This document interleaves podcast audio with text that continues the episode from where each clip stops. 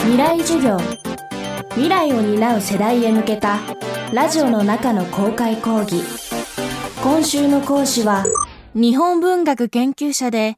国文学研究資料館館長ロバート・キャンベルさん。キャンベルさんは資料館の YouTube チャンネルで日本古典と感染症という動画を配信。私たち日本人の先祖がコレラや天然痘などの感染症とどう向き合ってきたのか。日本の古典文学から分かりやすく読み解いています。収束の見通しが立たない中今後も感染リスクを気にしながらの新しい日常が続きますがこれは実は新しいようで古くからの問題です。今週は先人たちの残した古典をコロナ禍の日常に生かす方法をキャンベルさんに伺っています。未来授業4時間目。今日は感染症が広がる中で必要な助け合いコミュニケーションのあり方を日本の古典から探ります。テーマは陰徳あれば養蜂あり。実は食糧難食料不足、飢饉というものが、え、感染症のこの広がり、拡大に、え、直接なこのやっぱり因子としてすごく働くということが歴史的に日本の中にはたくさんあるわけですね。でその時にどうやってこう人を助け合おうかっていうことから、私たちはたくさんのやっぱり学ぶべきことがあると思います。食料がなくなって、しかも感染症になってしまった時に、誰かがやっぱり助けないと人間って生きられないので、そういう人を助ける時の心得を述べた書物が、例えば江戸時代にたくさん書かれるわけですね。で、それを読むと僕はやっぱりすごく、まあ、胸を打たれるのは、たまたまお米が自分の米びつの中に残っている、あるいは蔵があって、そこにたくさんお米が、あの、持っている。例えば、江戸の町人がいるとする、しますね。そうすると、困窮している人たちに、どういうふうにその、えっと、食事を、食をこう、施すかということ。栄養素がたくさんあるようなものを、きちんと保存が効くような食事のレシピ集もあるんですね。それどういうふうに作って人にそれを手渡すのかっていうことが書かれている本があって、その中にはですね、何かをこう薬とかご飯を与えるときに、ほら、もうここにあるからもう取っていけとか食っていけとかっていうふうに言うと、中にはすぐやっぱりプライドを持っている人たちもいるので、そんな横柄な君の施しはもらいたくないと言って、それを断ってしまう人もいるから。だから、そうするとそれはあなたの、つまり施す人の特にはならない。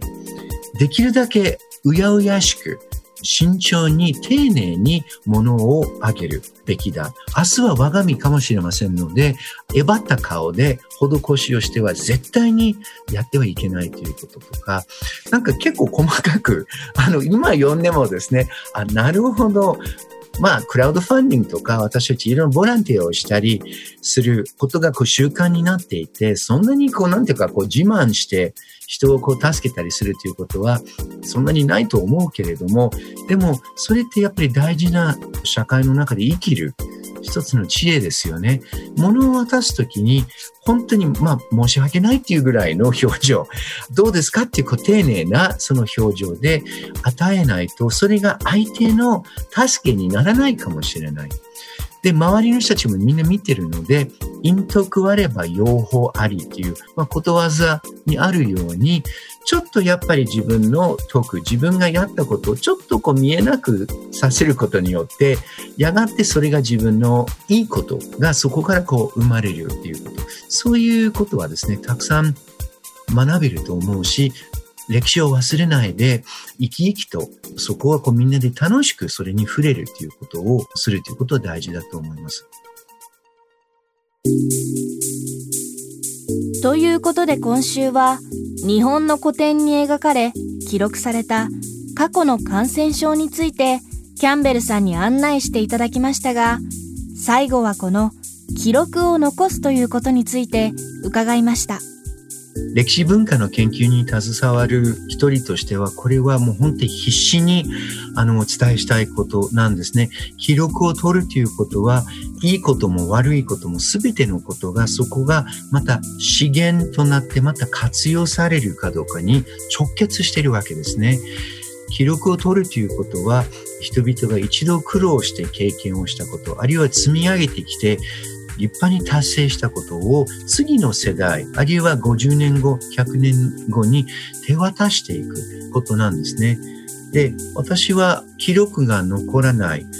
えー、あるいは残さないということは、これ以上傲慢のことは僕は実はないと思うんですね。歴史的なその記録をずっと読んでいて、もう痛感することは、いろんな歴史的な事件をずっと見ていくと、良かったことだけが実は、えっと、継承されるのではなくて、やってみたけれども失敗した。でも記録が取られているために、10年後、20年後、それがすごくたくさんの人の命を救う。